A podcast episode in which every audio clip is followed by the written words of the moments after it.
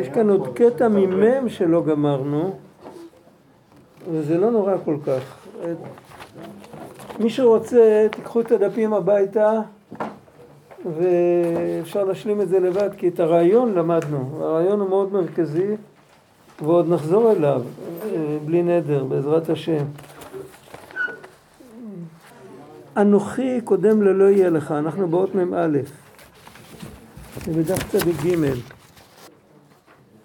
תסתכלו באמצע העמוד, איפה שיש את הרחבות, לא למטה. מ"א, הוא כותב ככה, לאל יתבהר שיש לאדם אפשרות, באות ל"ט, לא למדנו את זה, יש לאדם אפשרות על ידי כוח התפילה להפוך את שורשו הרע באופן של בריאת יש מאין בנפשו. המושג כאן שיש יש מאין זה לא המושג הקלאסי של יש מאין, אלא זה שם המושאל. המושג של יש מאין כאן זה כאילו, כמו שאנחנו אומרים בשפת היום יום, ללא התראה מוקדמת, או נגד כל הסיכויים, יש ביטוי כזה, כן? אז אותו דבר אם אנחנו מסתכלים על uh, בן אדם שקורה לו משהו בנפש שלא היה סיכוי שזה יקרה לו. זה הפתעה. אז רבי צדוק קורא לזה בשם בריאה יש מאין.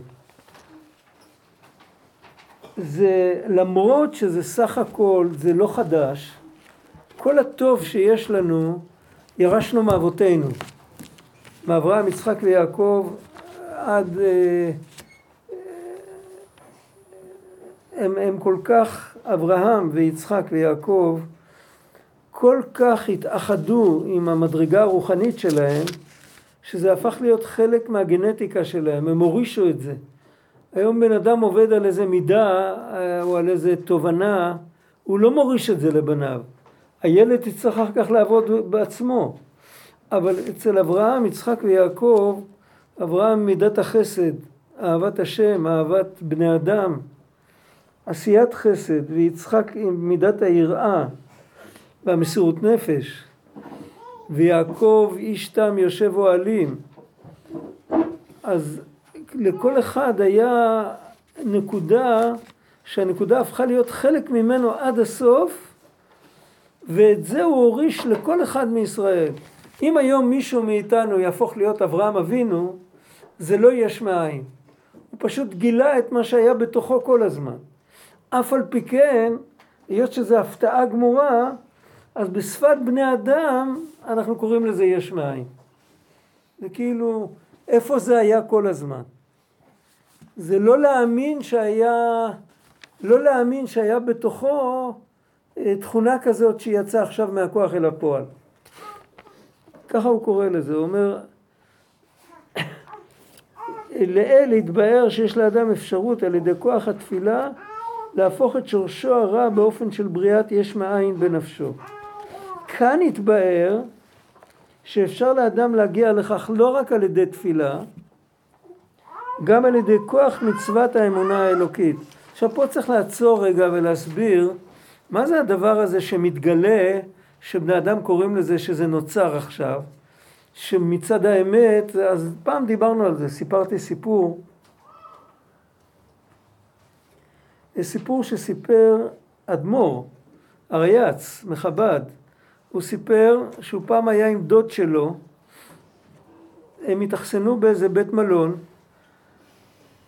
דוד או, או חמיב זה היה, או דודו, אני לא יודע, מישהו דור, דור לפניו, הם התאכסנו ביחד באיזה בית מלון, והוא ראה אותו באיזה ערב, הוא ראה אותו עומד ליד דלת של חדר, לא של חדר שלהם, ועומד עם הראש מוטה לאחורה ומקשיב.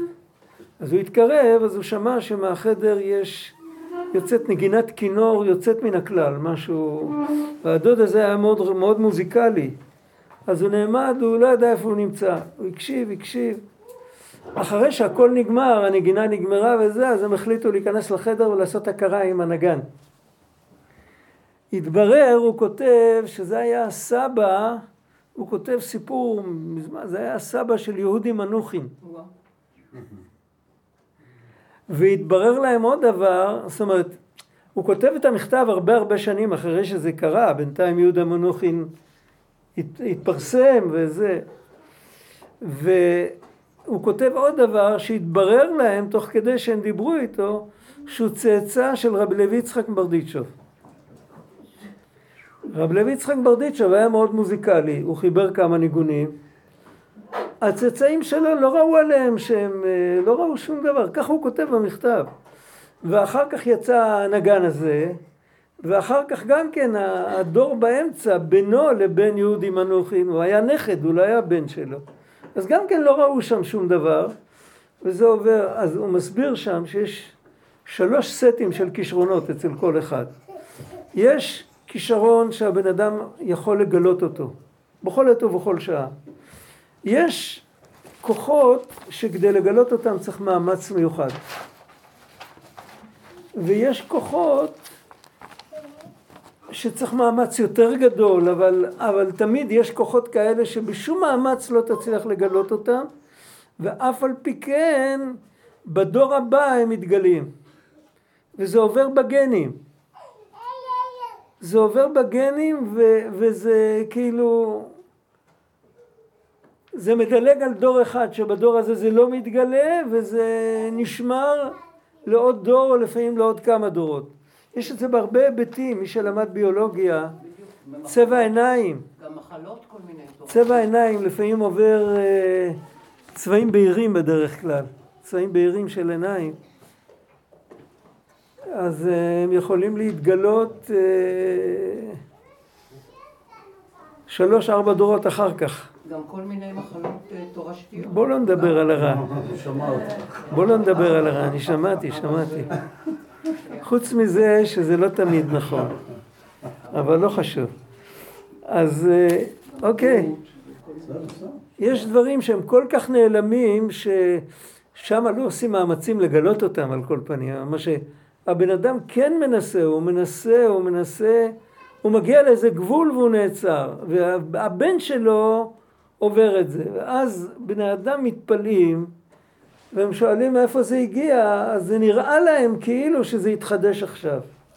עכשיו, אם הבן אדם יש לו מסירות נפש גדולה, או שיש לו תפילה גדולה, או שהוא מקבל על עצמו עול מלכות שמיים בתכלית, אז זה יכול לפעול, לגלות גם כוח כזה, שבאופן רשמי, בשום אופן אי אפשר לגלות אותו, זה רק חייב לעבור להתגלות ב...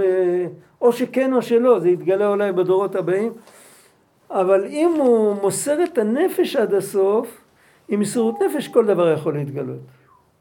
וזה מה שרבי צדוק אומר כאן. וזה מה ש... זה עוד לא רבי צדוק, זה המפרש. הוא כותב... זה נראה כמו בריאת יש מאין. וכאן התברר שאדם יכול להגיע לכך גם על ידי כוח מצוות האמונה האלוקית. אם בן אדם מוסר את נפשו על האמונה, ותכף נראה מה העניין, לא מדובר דווקא בשעת השמד. זה יכול להיות, הוא מוסר את נפשו להחיות בקרבו את האמונה, אז הוא יכול להגיע לגל, לגלות בתוכו כוחות שבדרך הטבע הוא לא היה יכול לגלות את הכוחות האלה בשום אופן. ובהמשך למה שנתבהר באות הקודמת, שהדיבור שלא יהיה לך כולל כל הלאווים שבתורה. הדיבור של אנוכי כולל את כל המצוות עשה, והדיבור שלא יהיה לך כולל את כל המצוות לא תעשה. מדוע? איך? מה ההיגיון? לא הפנימיות של כל מצוות עשה זה אנוכי השם אלוקיך. אם אתה מוציא את הפנימיות הזאת אין טעם למצווה. והפנימיות של כל מצוות לא תעשה זה לא יהיה לך אלוהים אחרים על פניי. אם אתה מוציא את הפנימיות אין טעם למצוות לא תעשה.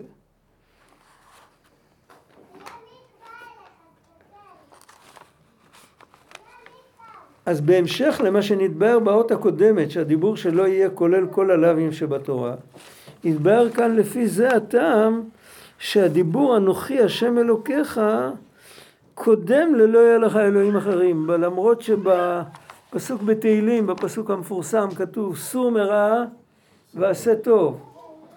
ובדרך כלל בן אדם רוצה להיכנס להיכל המלך, אז צריך לנגב רגליים, כן? שפר הופעתך. ופה בעשרת הדיברות מופיע קודם אנוכי השם אלוקיך ורק אחר כך לא יהיה לך אלוהים אחרים על פניי. מדוע? וזה כי על ידי ההתבוננות הגמורה באנוכי השם אלוקיך, היינו מצד מה שתושג לאדם האמונה הברורה בהשם יתברך שהוא מצוי והוא כאן מצטט כמה לשונות שיש אלוק המחויב המציאות ובכל מקום ממש ואחר כך הוא מביא מלשון מהרמב"ם ש... שהוא ממציא כל נמצא וכל הנמצאים משמיים וארץ ומה שביניהם לא נמצאו אלא מאמיתת הימצאו אזי מחמת עצם קיום מצווה זו שמאמין האדם בהשם יתברך הוא ניצול מלעבור על הדיבור שלא יהיה לך אלוהים אחרים הכולל אזהרה על כל מה שהוא נגד רצון השם יתברך. כל אחד מאיתנו יכול להישמר מכל מה שנגד רצון השם יתברך. אה, לפעמים זה קצת קשה, אבל אפשר. אם זה לא היה אפשרי, זה לא היה מצווה. אין הקדוש ברוך הוא בא בטרוניה עם בריאותיו, אף פעם אין הלכה שאי אפשר לקיים אותה. אם אי אפשר לקיים אותה, אז אנחנו פטורים מלקיים אותה. כאן הוא מתכוון לסוג, לשני סוגים אחרים של קיום שלא תעשה. יש סוג אחד גבוה יותר, וזה סיפור שמספרים על המגיד, המגיד ממזריץ', היה לו כבוד גדול בין הגויים. הם מאוד העריכו אותו, היה חכם מאוד גדול. ופעם הגיע אליו הפריץ של האזור, איפה שהוא חי, והוא בא עם אשתו, הוא בא לבקר אותו, וזה היה בקיץ, והיא הייתה לבושה כמו שגויה לבושה בקיץ. והמגיד ראה אותה, הוא התחיל להקיא, ספונטנית, הוא לא רצה, הוא לא רצה לפגוע בפריץ, הוא היה ידיד היהודים. הוא התחיל להקיא. אחר כך היה צריך ללכת לפייס את הפריץ, שלא, שלא ייפגעו. והוא לא, הוא, פשוט זה היה אצלו משהו שלא היה מתאים עם ההכרה שלו עם הדבקות שלו באלוקים, זה, אצלו זה חדר עד לרמת התא. הגוף שלו התנגד לזה. הוא התחיל להקיא. הוא לא יכל, הוא לא יכל, הוא לא יכל להשלים עם זה. זה רמה מאוד נדירה. יכול להיות שהוא לא מדבר על זה פה, יכול להיות שכן. זה עניין של סור מרע בתכלית. זה לא סור מרע כי אני החלטתי לסור מרע, את ההחלטה עשיתי שנים לפני, עכשיו אני בתוך העניין, אני כבר, זהו זה. אבל יש רמה שכן אפשר להגיע אליה, אבל זה, אה, לא שמעתי. הוא אומר פה מושג, התבוננות גמורה. כן. ומה זה? זה תכף, תכף נגיע. נחזור לזה. הוא לא, לא, לא, לא דילגתי את זה בכוונה. לא. ויש עוד אופן, שזה כותב הרבי מפייסצנה באחד מהספרים שלו, בדרך המלך אם אני לא טועה, הוא כותב שכל יהודי יכול להיות סור מרע בתכלית, הוא נותן דוגמה פשוטה. הוא אומר יהודי הולך אה, לבית כנסת ביום כיפור במנחה, בסוף יום כיפור, למנחה ולנעילה. הוא הולך לבית כנסת, הוא כבר, הוא כבר טוב טוב רעב, והוא עובר ליד בית, מהבית מריחים אה, כל מיני, יש שם חבית עם חמוצים פתוחה, אני יודע, מריח משהו טוב. והוא יודע שאם הוא ייכנס ייתנו לו. זה לא, זה בית של בן דוד, כמו שאומרים, לא של אה, אחד מבני ישראל. אבל לא עולה בדעתו, מה זה יום כיפור? איך אפשר לאכול ביום כיפור? זה אומר, האמת, והבן אדם הזה הוא מצד שני יכול להיות שאתמול שלשום הוא שיקר או שהוא דיבר לשון הרע. איך, איך זה ייתכן?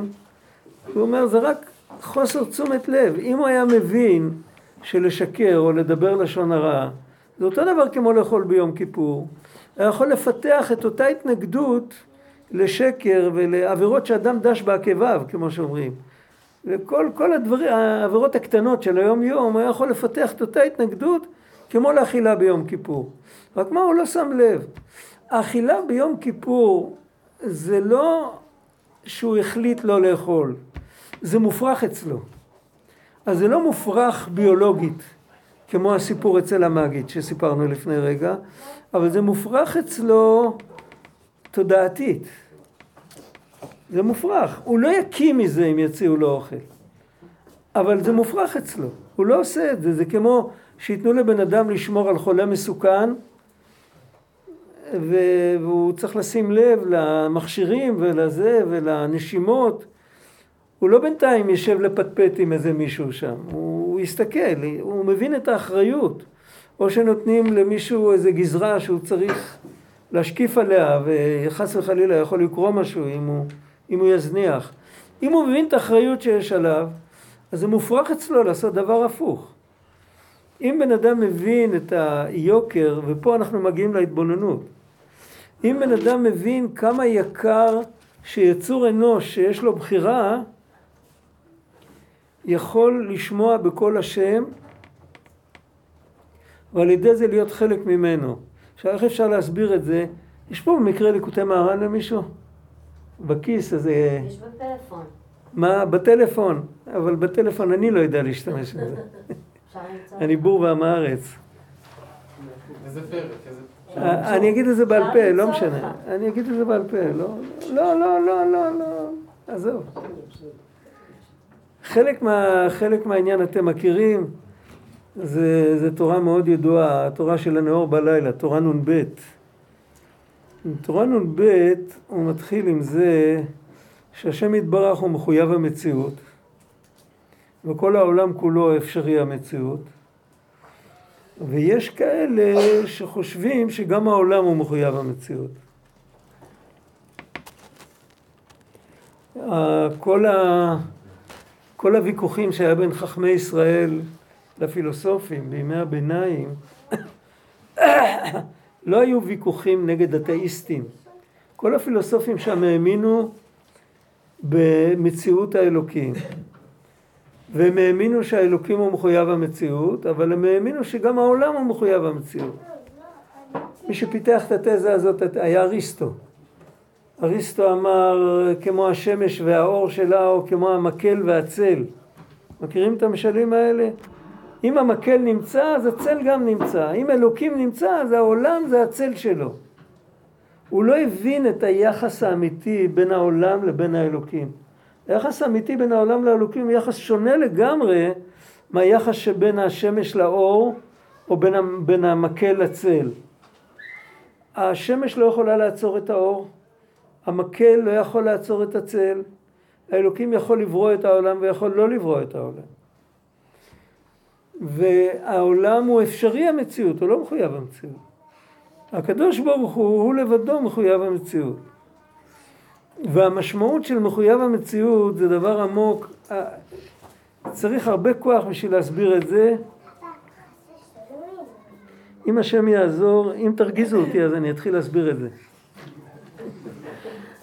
אה, קשה לי קצת להתרכז היום, אבל אה, זה המושג של מחויב, בסוף, בסוף התורה הוא כותב ככה, הוא כותב שאם יהודי לומד תורה, מקיים מצוות, והוא עובד קשה לתקן את המידות שלו.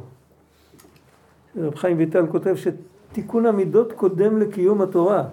כי התורה ניתנת לבני אדם, אדם שיש לו מידות רעות הוא לא בן אדם. ככה הוא כותב, שערי קדושה. אם בן אדם עובד קשה על תיקון המידות שלו, הוא מבטל את כל המידות הרעות, אז הוא זוכה, הוא מבטל מעצמו את כל הקליפות, אז הוא זוכה להיכלל במחויב המציאות. הוא בעצמו הופך להיות גם כן מחויב המציאות. מה המשמעות של הדבר הזה? זה נשגב מבינתנו. על כל פנים, איך שזה נראה ככה. אבל על כל פנים, אם בן אדם מתבונן, מה המשמעות של מחויב המציאות? תחשבו רגע, איפה יש לנו בעולם שלנו, בעולם הקטן שלנו, דבר שהוא מחויב המציאות? יש לנו דוגמה על זה? נשימה, הייתי- לא הייתי אומר אולי נשימה. נשימה. נכון, יפה, לא חשבתי על זה. נשימה זה מחויב המציאות. בתור תנאי לקיום שלנו. אבל... לא- אבל זה יכול להיפסק, וגם אנחנו ניפסק. אבל יש משהו שאפילו אם ניפסק, הוא ימשיך. לא. בעולם שלנו, אתאיסט, אצל אתאיסט, אצל אחד שלא מאמין. זה באמת יעשה לו בלאגן, הדבר הזה. כי הוא יתברר לו שהוא כן מאמין והוא לא יודע איך לקרוא לזה. תחשבו טוב. שמש. שמש. באנו, באנו, באנו. השמש יכולה להיעלם, וגם אנחנו ניעלם איתה. מה, מה נשאר תמיד אפילו מתי שאנחנו ניעלם לגמרי? כשאתה תנסה להגיד, תנסה להגיד משפט, אני הולך להיעלם עם הנשמה שלי, עם השמש, עם הנשימה, עם הכל ביחד. מה יישאר? החומר, החומר, בסוף. עם החומר, החומר ייעלם, הכל ייעלם. מה יישאר? אני. אומרים פה אני. אני יישאר. אני נעלם, אני קיים, אני נעלם. אבל תמיד האני נשאר. או שהאני מזהה את עצמו כדבר שקיים, או שהוא גוזר על עצמו כליה והוא אומר, זהו, אני נעלם, אני מת. אבל תמיד הוא אומר אני. כן, אבל מה זה אני? זאת השאלה הגדולה. זהו, אז זה הבעיה של האפיקורס. רב זושה לא אמר אף פעם אני. כי המילה אני שייכת לאלוקים. ככה הבעל שם טוב אמר. המגיד אמר, המגיד ממזריץ' אמר, ראו אתה כי אני, אני הוא, ראו אתה כי אני, להגיד את המילה אני, רק אני יכול, אתם לא יכולים להגיד את המילה אני. הקדוש ברוך הוא האני של הכל. רק אנחנו לא חושבים עליו, אז אני, אני קיים, אני לא קיים, אני מת, אני חי. אה, כל הזמן, האני הזה נשאר כל הזמן, ובן אדם לא יכול לדמיין שהאני מתפוגג. הוא יכול לדמיין שהגוף מתפוגג, הוא יכול לדמיין שהשמש מתפוגגת, הוא יכול לדמיין שהרצונות שלו מתפוגגים, אבל מי מדמיין את זה? הוא.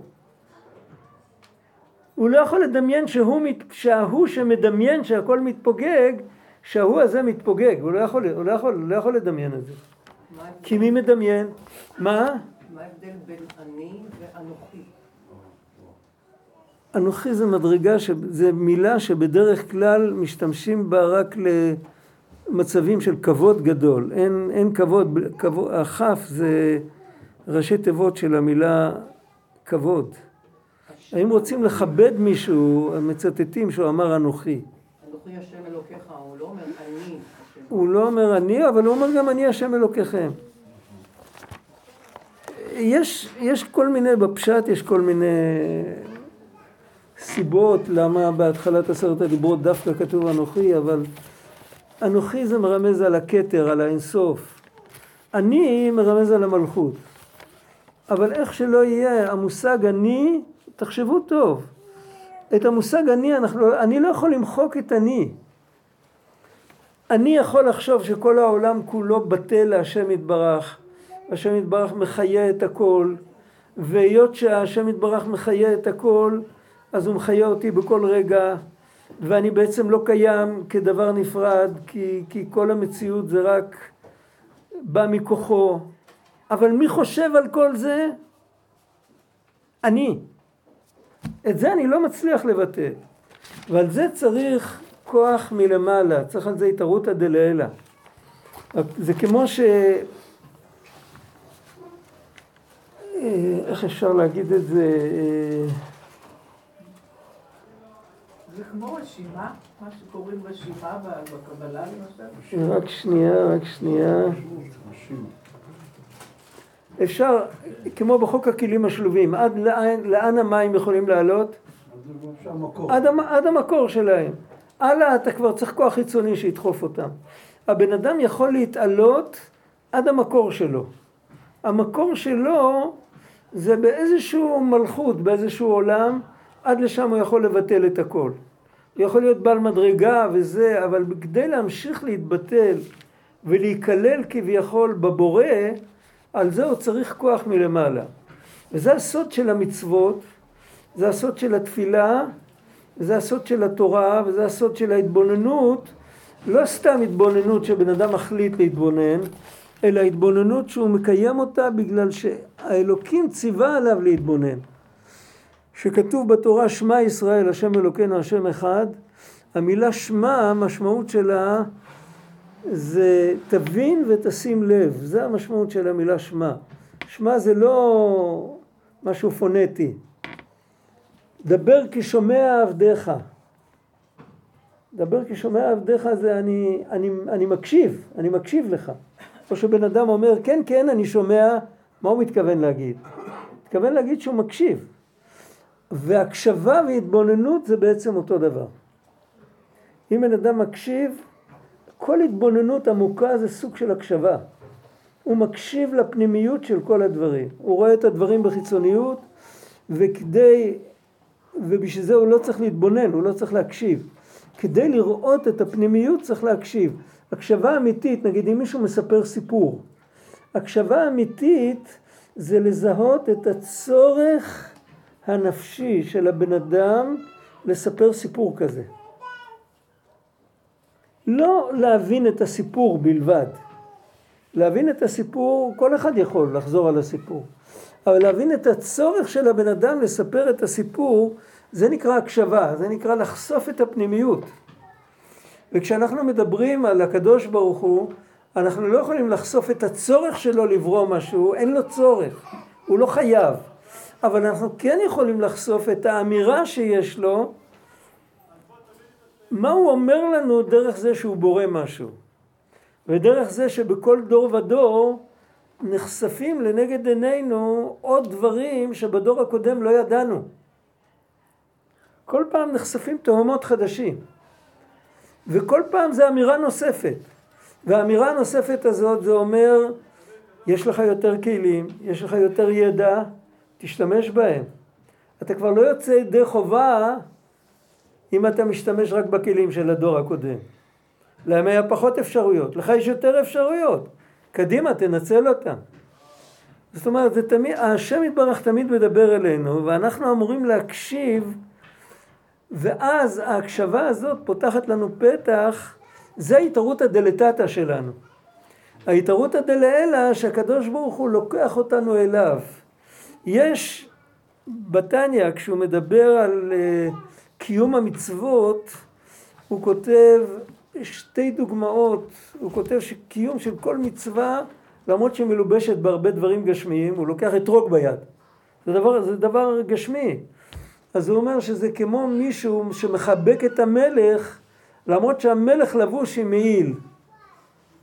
אבל אם המלך נותן לו רשות לחבק אותו, זה קרבה גדולה, זה לא משנה אם, אם זה קיץ או חורף, הוא לובש עוד בגד או פחות בגד. והוא כותב, בהמשך הוא כותב, וכן אם המלך מחבק אותו, מחבקו בזרועו, וימינו תחבקני, ימינו תחבקני, שמאלו תחת לראשי, כתוב, זה רמז על ראש שנה ויום כיפור, זה קו השמאל, זה מידת הדין, זה תשובה, זה חרטה, זה וידויים. וימינו תחבקני זה סוכות. למה ימינו תחבקני זה סוכות? שתי קירות לסוכה שלמות, והשלישית יכולה להיות באורך של טפח. זו צורה של חיבוק. והחיבוק הזה זה לא חיבוק שאנחנו מחבקים אותו, אלא חיבוק שהוא מחבק אותנו. מה ההבדל בין החיבוק שאנחנו מחבקים אותו לחיבוק שהוא מחבק אותנו? החיבוק שאנחנו מחבקים אותו זה כמו בחוק הכלים השלובים. אנחנו יכולים להתקרב אליו עד כמה שניתן לנו, כן? והכהנים והעם אל יעלו, אה, אל ירסו לעלות אל השם. יכולים להתקרב עד גבול מסוים. אבל כשהוא מחבק אותנו, זה ללא גבולות. זה ההתערותא דלעילא. אם שניים רוצים להיפגש, אחד למעלה ואחד למטה, התחתון צריך להתאמץ בשביל לעלות. העליון כולל בתוכו כבר את התחתון. מבחינה רוחנית, אם הוא עליון, אז הוא כולל בתוכו את התחתון. יש מערכות כאלה גם בגוף, גם בפיזיקה. בפיזיולוגיה. יש לפעמים שתי מערכות שמצד המערכת הגדולה יותר, המערכת הקטנה היא חלק ממנה. מצד המערכת הקטנה יותר, המערכת הקטנה היא נפרדת. אם מסתכלים מהצד הזה, אז לא רואים את הכל. אם מסתכלים מהצד הזה, רואים איך שזה סך הכל חלק. אנחנו גם אותו דבר. כשאנחנו, איך שאנחנו מסתכלים מהצד שלנו, זה קשור למה שראינו שבוע שעבר. איך שאנחנו מסתכלים מהצד שלנו, אז אנחנו, יש לנו את הגבולות. אי אפשר לעלות מעל זה. אבל איך שהקדוש ברוך הוא מסתכל, אז אנחנו הרי חלק ממנו. והוא יכול לפתוח לנו פתח להרגיש ככה, ושזה רבי זושה לא אמר אני. אנחנו יודעים שהיו יהודים כאלה. או כמו שמשה אומר, ונחנו מה כי תלינו עלינו. וזה, המדרגה הזאת, זה הפתעה. זה כמו שאמרנו, הפתעה גמורה, איך אומרים, אה, לא לך ולא לסבא שלך היה כישרונות כאלה, איך פתאום, איך פתאום זה צץ אצלך. אז גם, גם אותם יהודים שהגיעו למדרגה הזאת, זאת הייתה, זה היה הפתעה גמורה, לאבותיהם ואבות אבותיהם לא היה את זה, והם לא חונכו לזה. הם כל כך מסרו את נפשם, זאת אומרת, הם הגיעו לקצה היכולת שהם יכולים מלמטה. וזה הכלל תמיד, שאם הבן אדם עושה את המקסימום שמוטל עליו, אז הוא מקבל, נפתח לו פתח למקום שהוא לא יכול להגיע מצד עצמו. ועל זה כתוב בפסוק, הכל כתוב בתנ"ך, התרגלתם כבר. עבודת מתנה אתן את כהונתכם. כהונה זה עבודה. כהן זה עובד, זה המשמעות של המילה. וכהונת מתנה אתן את כהונתכם, אני אתן לכם סוג של עבודה שאם לא הייתי נותן לכם את זה מתנה, לא הייתם יכולים להגיע לזה. זה לא דבר שאתם יכולים לבחור. אתם יכולים לבחור את, ה, את, ה, את הסטארטר, את מה שעושים מלמטה. בסוף הבן אדם, הקדוש ברוך הוא לוקח אותו, אבל הסטארטר לבד זה עבודה לפעמים של כל החיים. ועל זה הוא אומר, על מה צריך לעבוד? לעבוד לא צריך על לא יהיה לך אלוהים אחרים על פניי.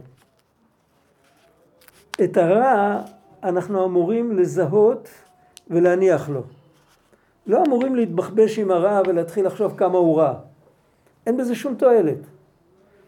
זה להיכנס לתוך לופ, להיכנס לתוך מערבולת, זה לא טוב. אנחנו צריכים לעבוד על הטוב. להתבונן באינסופיות של הבורא, בטוטליות שלו ובמחויב המציאות שלו. ומה המשמעות כאן של מחויב המציאות? אברבנאל כותב, אה, אני לא זוכר איפה הוא כותב את זה, יש ספר שנקרא ראש אמנה של אברבנאל, הוא מדבר שם הרבה על יסודות האמונה, אז הוא כותב שהוא מזכיר שם ש... מש, דבר כזה שהמציאות שלו לא תלויה בכלום, זה נקרא מחויב המציאות. עכשיו, איך אפשר להסביר את זה בשפה יותר פשוטה? כל דבר שתלוי במשהו, אפילו אם אני לא יודע במה הוא תלוי, אבל בעצם אפשר להגיד אחרת, כל דבר שאני יכול לדמיין, יש לו שני צדדים, לכל מטבע יש שני צדדים. כל דבר שאני יכול לדמיין שהוא קיים, ואני יכול גם לדמיין שהוא לא קיים, כן? הוא לא מחויב המציאות. יכול להיות שאני אני אקרא לו מחויב המציאות בגלל שהוא תמיד היה ותמיד יהיה וכאילו... אבל אני יכול לדמיין שהוא נעלם. ומה זה כל הדברים האלה? כל הדברים האלה זה דברים שאני מסוגל לחשוב עליהם ובעצם כל פעם שאני מזהה משהו, אני מזהה שיש פה קיר. איך אני מזהה שיש פה קיר? אני רואה את זה ואולי זה פוטו מורגנה, אז אני מנסה לעבור דרך הקיר. בדרך כלל מה שנשבר זה המצח, לא, לא הקיר. אז אני רואה, אני יודע, יש פה קיר. עכשיו, איפה אני מזהה שיש פה קיר?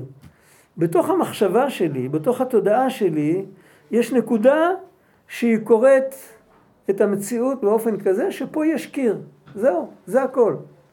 אבל כשאני אומר שיש אלוקים בורא שמיים וארץ, זה לא נקודה בתוך התודעה שלי. אני לא רואה שום נקודה בתודעה. אני יודע להפך, אני יודע שכל הנמצאים כולם הם נקודה בתוך התודעה שלו. הוא אף פעם לא יכול להיות נקודה בתוך התודעה שלנו. באופן עקרוני. ובגלל שהוא לא נקודה בתוך התודעה שלנו, אנחנו לא יכולים לדמיין שהוא נעלם. הוא המציאות, הוא המקור. זה לא שהוא נמצא. הוא יצר את המושגים, כולל את המושגים להימצא ולא להימצא. מאחורי הכל, תמיד הוא נמצא. מאחורי הכן, מאחורי הלא, איך שלא תהפוך את הכל, תמיד התחלה זה הוא. ואם בן אדם מצליח להיכנס לתוך הראש הזה, לחשוב על זה בעומק, אז הוא ממילא, הוא מתרחק מ... מללכת אחרי השטחיות. כי כל דבר אחר, כל דבר, פשיטא שכל דבר שנגד רצון השם, אבל כל דבר ששם, נותן חשיבות למשהו, מה זה לא יהיה לך אלוהים אחרים על פניי? מה המשמעות של זה? שלוקחים דבר שהוא חלקי ועושים ממנו אין סוף. זה המשמעות הפנימית של עבודה זרה. או שלוקחים דבר שהוא כמו הפילוסופים של ימי הביניים, הם האמינו שהעולם הוא מחויב המציאות. זאת אומרת, אתה לוקח דבר שהוא אפשרי המציאות, שהוא לא חייב להתקיים, ואתה נותן לו מעמד בתודעה שלך שהוא מחויב המציאות. אם אתה מבין את האמת מה זה מחויב המציאות, אתה לא יכול לטעות טעות כזאת. אתה לא יכול לתת את המעמד האמיתי של מחויב המציאות, ודאי לא לשום דבר גשמי, ולא לשום דבר רוחני, ולא לשום דבר מוגבל, ואפילו לדבר אינסופי, אם הוא יכול להופיע והוא יכול גם להיעלם, אתה לא יכול לדבר עליו כעל, כעל מחויב המציאות. ולכן אתה מתרחק כמתחווה קשת מאנוכי השם אלוקיך, וממילא גם מכל הלא תעשה, שהם כולם יונקים, לא יהיה לך אלוהים אחר. אתה מתרחק מה... סליחה, לא מאנוכי השם אלוקיך, מה... הפוך מאנוכי השם אלוקיך. אתה מתרחק כמתחווה קשת מה לא יהיה לך אלוהים אחרים על פניי. ואתה מתרחק מכל המצוות לא תעשה, שהם פרטים בלא יהיה לך אלוהים אחרים על פניי. לכן הסדר של עשרת הדיברות מתחיל, זה הכנה לשבועות. זה לא רחוק.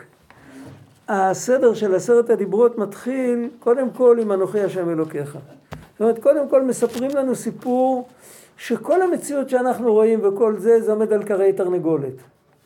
זה יכול כן להיות ויכול לא להיות. זה יכול להיות בומבסטי ענק, אבל זו, יש, יש לזה את עקב אכילס, מה שנקרא. יש זה עצם העובדה שזה יכול לא להיות, אז כל הגדולה של זה היא לא שווה שום דבר. והמציאות האמיתית זה רק אנוכי השם אלוקיך. זה הדבר, והרמב"ם כותב שם בהמשך, פה הוא לא מביא את זה, הוא כותב, וזה שאמר הנביא, הוא מביא פסוק מירמיהו, נדמה לי שזה פרק י' משהו, והשם אלוקים אמת, הוא אלוקים חיים ומלך עולם, הוא מביא רק את המילים הראשונות של הפסוק, הרמב"ם. הוא שאמר הכתוב, והשם אלוקים אמת, הוא לבדו האמת, ואין לאחר אמת כאמיתתו. גם השולחן אמת, אם אני אבוא לבית דין ואני אשבע שבשעה זאת וזאת עמד פה שולחן, אז אני לא, לא יאשימו אותי בשבועת שקר. אבל זה לא האמת האמיתית, זה האמת היחסית. זה האמת של בראשית ברא אלוקים סופי תיבות אמת, אבל האמת המוחלטת זה רק הקדוש ברוך הוא. עכשיו, אם אני רוצה לשדרג את המציאות, שהיא גם תהיה אמת מוחלטת, אז זה רק על ידי זה שאני מגלה את הנוכחות האלוקית בתוך המציאות. זה העבודה של אברהם אבינו. שהוא ישב במדבר והוא נתן לאנשים אוכל והוא לימד אותם לברך. הוא גילה, הם היו פגאנים. יש בחז"ל אומרים שהאורחים של אברהם אבינו היו משתחווים לאבק דרכים. יכול להיות שרק בדרך. כן, היה להם את אל הדרך, מה שנקרא. היה להם, כל דבר היה להם אליל. היה להם אליל לים, והיה להם אליל כזה, ואליל כזה, וכל אחד היה לו צורה אחרת. הם האמינו ב, בעשרות אלפי כאלה. ו, וכשהם הלכו בדרך, אז כנראה שה... זה, זה עבד אצלהם ככה. ולכן הוא הקפיד שכל מי שבא אליו שילחוץ רגליים. הוא לא לא רצה להכניס לאוהל שלו עבודה זרה. למרות שזה שטות, אבל אם הבן אדם מאמין בזה, הוא נותן לזה איזה מעמד. כי, לב- כי הבן אדם הוא בעל בחירה, והבחירה היא אלוקית. אז הוא לא רצה להתעסק עם זה, אז היה נותן להם ללחוץ רגליים. ככה חז"ל אמרו, זאת אומרת, הוא התעסק עם אנשים שהיו מאוד מאוד רחוקים, מאוד פשוטים, מאוד פרימיטיביים. מה הוא גילה להם? כתוב שאברהם, ויטע אברהם, אברהם נטע אוהלו, ויקרא שם אברהם בשם השם כל עולם. וחז"ל אמרו על ה... ויטע שם, "וית- ויטע אשל בבאר שבע ויקרא שם בשם השם כל עולם, חז"ל אמרו שהוא נטע שם את האוהל, ואשל זה ראשי תיבות אכילה, שתייה, לינה, והוא היה אל תקרא ויקרא אלא ויקריא, מלמד שהיה אברהם אבינו מקריא שמו של הקדוש ברוך הוא בפי כל עובר ושב, כיצד? לאחר שאכלו ושתו, היה אומר להם ברכו, אז הם רצו לברך אותו, אז הוא לימד אותם לברך את השם, והפלא הוא, זה כבר כתוב בספרים של חסידים, בתלמידה בעל שם טוב. למה לא כתוב ויקרא שם אברהם בשם השם אל העולם? למה כתוב אל עולם? כי אל העולם זה אומר שהאלוקים במדרגה שלו, והעולם הוא פה, ואין קשר. והוא רצה ללמד אותם כמה שהם למטה, הוא רצה ללמד אותם איזושהי מדרגה של קשר. המדרגה הראשונה זה להאמין בהשגחה, להאמין שלקדוש ברוך הוא אכפת מה שבני אדם עושים, ולא כמו עובדי, עובדי אלילים שהם עמדו מול הירח או מול משהו אחר, והאלוקים לא מעניין אותו, הם לא מעניינים אותו והוא לא מעניין אותם. אז קודם כל את זה הוא הוריד לגמרי. הוא, בזה שהוא הוריד את ההי, אל עולם, אל מקף עולם. אחר כך יש עוד דרגות בזה, יש דרגה של השגחה פרטית, יש דרגה של אה, שהבריאה נבראת כל רגע, כל רגע מחדש, כי האלוקים הוא למעלה מהזמן. אז לא שייך אצלו שהוא ברא, הוא הרי בורא גם את הזמן. תגיד שהוא ברא את העולם והעולם ממשיך לזרום מעצמו, העולם ממשיך להתקיים. אבל בתוך מה, בתוך מה העולם מתקיים? בזמן. והוא הוא ברא גם את הזמן. ואת הזמן, אתה, לברוא את הזמן זה כאילו להיות פה ולברוא את כל הרגעים של הזמן. זה לא להיות בהתחלה ולתת לזמן ללכת. זה כמו לברוא חצי שולחן שהחצי השני ייברא מעצמו, זה לא שייך. ממילא האלוקים שבורא את הזמן, אז הוא בורא את כל הרגעים של הזמן ואת כל הרגעים של הנבראים שנמצאים בתוך הזמן. ויש עוד, כל פעם אפשר לעלות בהשגה עוד, בהשגה יותר, בהשגה יותר, עד שבסוף אפשר להבין שאם, וזה מה שהוא כותב בליקוטי מהר"ן שם בתורה נ"ב, הוא כותב שבטעות של הפילוסופים, שהם טענו שהעולם הוא מחויב המציאות, יש גרעין של אמת, זה פלא. הם תמיד חיפשו את האמת בכל דבר. איך יכול להיות? אז הוא כותב, בגלל שהקדוש ברוך הוא ברא, את, האציל, הוא לא כותב ברא, הוא האציל, אני חושב שהוא כותב שם, הוא האציל את נשמות ישראל, ונשמות ישראל הם חלק אלוקה, והם, הם, הקדוש ברוך הוא ברא אותם באופן כזה, שיש להם את הפוטנציאל להתאחד עם המחויב המציאות. להתקלל במחויב המציאות, וכל העולם נברא בשביל נשמות ישראל. מה המשמעות בשביל נשמות ישראל? לא שהנשמות זה התכלית, אלא בשביל נשמות ישראל שהנשמות יתקנו את העולם. זאת אומרת שהתכלית היא המפגש בין הנשמות לעולם. והנשמות יקבלו עולם של כאלה שמשתחווים לאבק דרכים, או איזה, מה שאתה רוצה, או עולם של אוניברסיטה שמאמינים בכל מיני שמות בלטינית, וזה הטבע ככה ואל תשאל שאלות, והוא מפגיש נשמה עם עולם כזה, והמפגש צריך ליצור תיקון העולם, שכל העולם כולו יראה בתוכו את האלוקים. ואז היהודי הופך את עצמו למחויב המציאות, והוא הופך את כל העולם כולו למחויב המציאות. וכל זה מתחיל מאנוכי השם אלוקיך. זה, זה ההתחלה שם. כן, אבל לאט לאט, אחד אחד. כן, מה המסר אה, של, ה, אה, של שלמה? מצד אחד בונה המקדש ומצד שני אה, הוא, נשים הוא, עבודה זרה. נכון, נכון, נכון, זה, זה צריך, צריך, זה מתבוננות. צריך, צריך לייחד לזה זמן לדבר על זה, זה לא פשוט, אבל אה, מה בדיוק היה הטעות של שלמה? יש את זה באריזה, הוא מדבר על זה, שהוא טעה בתקופה שלו. זאת אומרת, הוא חשב שהוא גילה מדרגה כזאת שכבר הגיעה לעתיד לבוא, ועל העתיד לבוא כתוב, אה, אז יהפוך אל כל העמים שפה ברורה וינהרו כולם יבואו כולם להר הבית וכל זה, אז הוא לקח נשים מכל האומות כדי לקרב את כולם. ככה בערך כתוב בכיתה, אני לא בדקתי, לא ידעתי, לא, לא ידעתי שתתקילי אותי. אז אה. אה, זה היה עבירה. זה היה עבירה, וזה היה נגד רצון השם, והקדוש ברוך הוא אומר, כי על אפי ועל חמתי היה, הייתה העיר הזאת לפניי מיום היווסדה, אז אה, מקובל שזה הסיפור הזה של שלמה נשא את בת פרעה.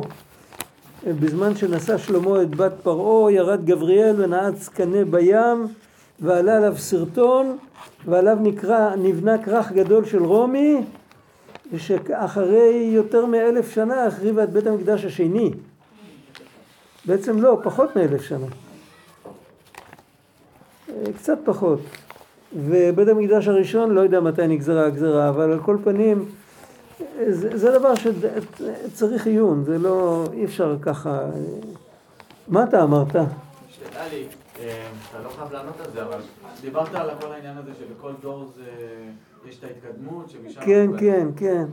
אז למה יש לנו פלאפון לי ולך כזה? לא שמעתי. אני אומר, לך יש פלאפון כמוני, כמו שלי, לי יש, כן. אני, אה, יכל להיות לי גם טלפון כזה, אם הוא היה מסונן, אז זהו, אז מה? אה, אני פשוט אין לה, לא- אתה יודע מה, זה כמו אחד שאם הוא יחליף את החמור ויקנה אוטו, הוא יגיע לכל מקום יותר מהר, אבל אין לו זמן ללכת למכור את החמור וללכת למגרש של הרכב היד שנייה ולקנות אותו.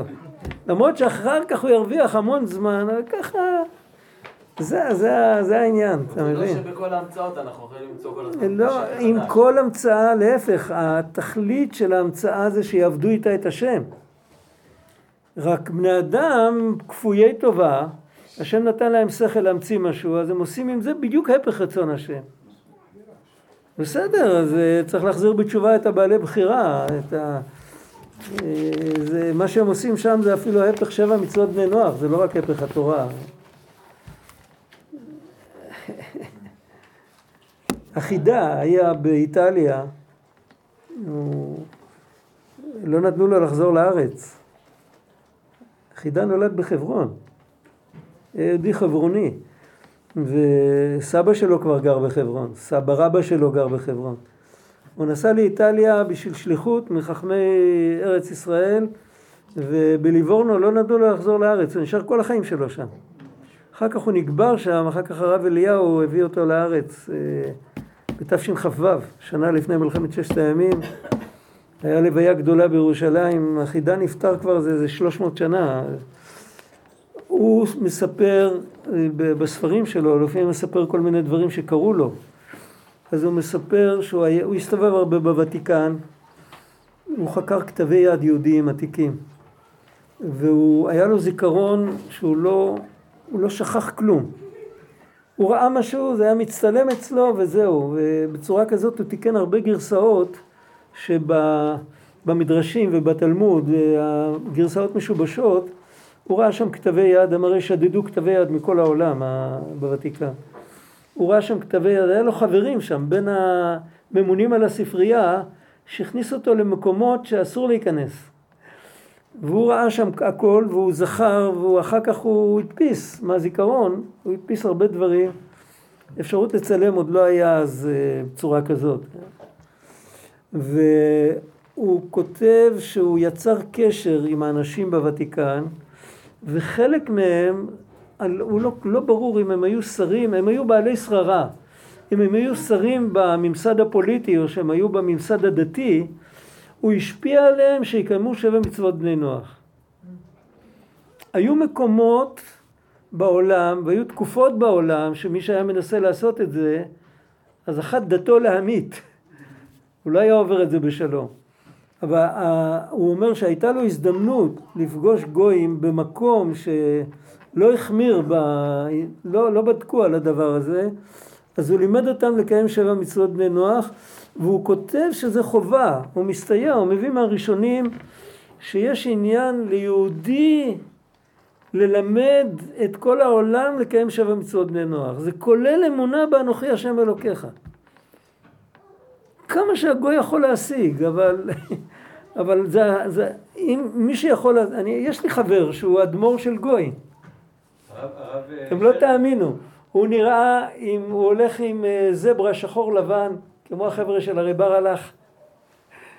והוא דובר אנגלית, הוא גדל בבורו פארק. הוא בא לירושלים, לבש את הלבוש המסורתי הירושלמי, וכל פעם הוא עושה להם ימי עיון, הוא מדבר אנגלית טוב, ויש לו המון חבר'ה שקשורים איתו מכל הארצות דוברות אנגלית, והוא כותב להם מכתבים, ובאינטרנט, ובזה, ומדי פעם באים אליו, ויצר קהילה שלמה של גויים ששומרים שם מצוות בני נוח. הוא מדריך אותם שלא יתגיירו. הרב שרקי כתב שולחן ערוך לשבע מצוות בן נוח. מי? הרב שרקי. כן. כתב שולחן ערוך אה, לשבע נכון, מצוות נכון, בן נוח. נכון, נכון, נכון, נכון. שכ... שכחתי מזה. הרב שרקי. אבל יש לזה, יש לזה משהו, ואם היינו זוכים, אם כל אחד היה, קודם כל שכל אחד יאמץ לעצמו עוד יהודי שהוא מקרב אותו. יהודי אחד. ואחר כך היהודי הזה יאמץ עוד יהודי, וזה יאמץ עוד יהודי, אז זה יהיה, זה כבר יהיה שינוי גדול. הרב יגיד לנו משהו על פורים אולי, רק דקה לפני? התחלנו מאוחר. תן לנו איזה מילה. בפורים הנס היה בתוך הטבע, נכון? כדי לגלות לנו שהטבע הוא אלוקי. נס מעל הטבע לא מגלה שהטבע הוא אלוקי. נס בתוך הטבע, מצד אחד אתה רואה רק טבע, מצד שני אתה רואה שיש פה איזה מהלך. הניסים האלה הם הכי גבוהים. ואנחנו חיים כל הזמן את פורים. אצלנו פורים כל השנה. כשאנחנו נכנסים לרכב ונוסעים הביתה ומגיעים בשלום, אז זה נס פורים. זה הכל בדרך הטבע כאילו. אבל זה הכל פלא. הכל ניסים. השם יזכה אותנו, הזמן עבר. שבוע הבא ביום שלישי בערב זה מוצאי פורים. abla.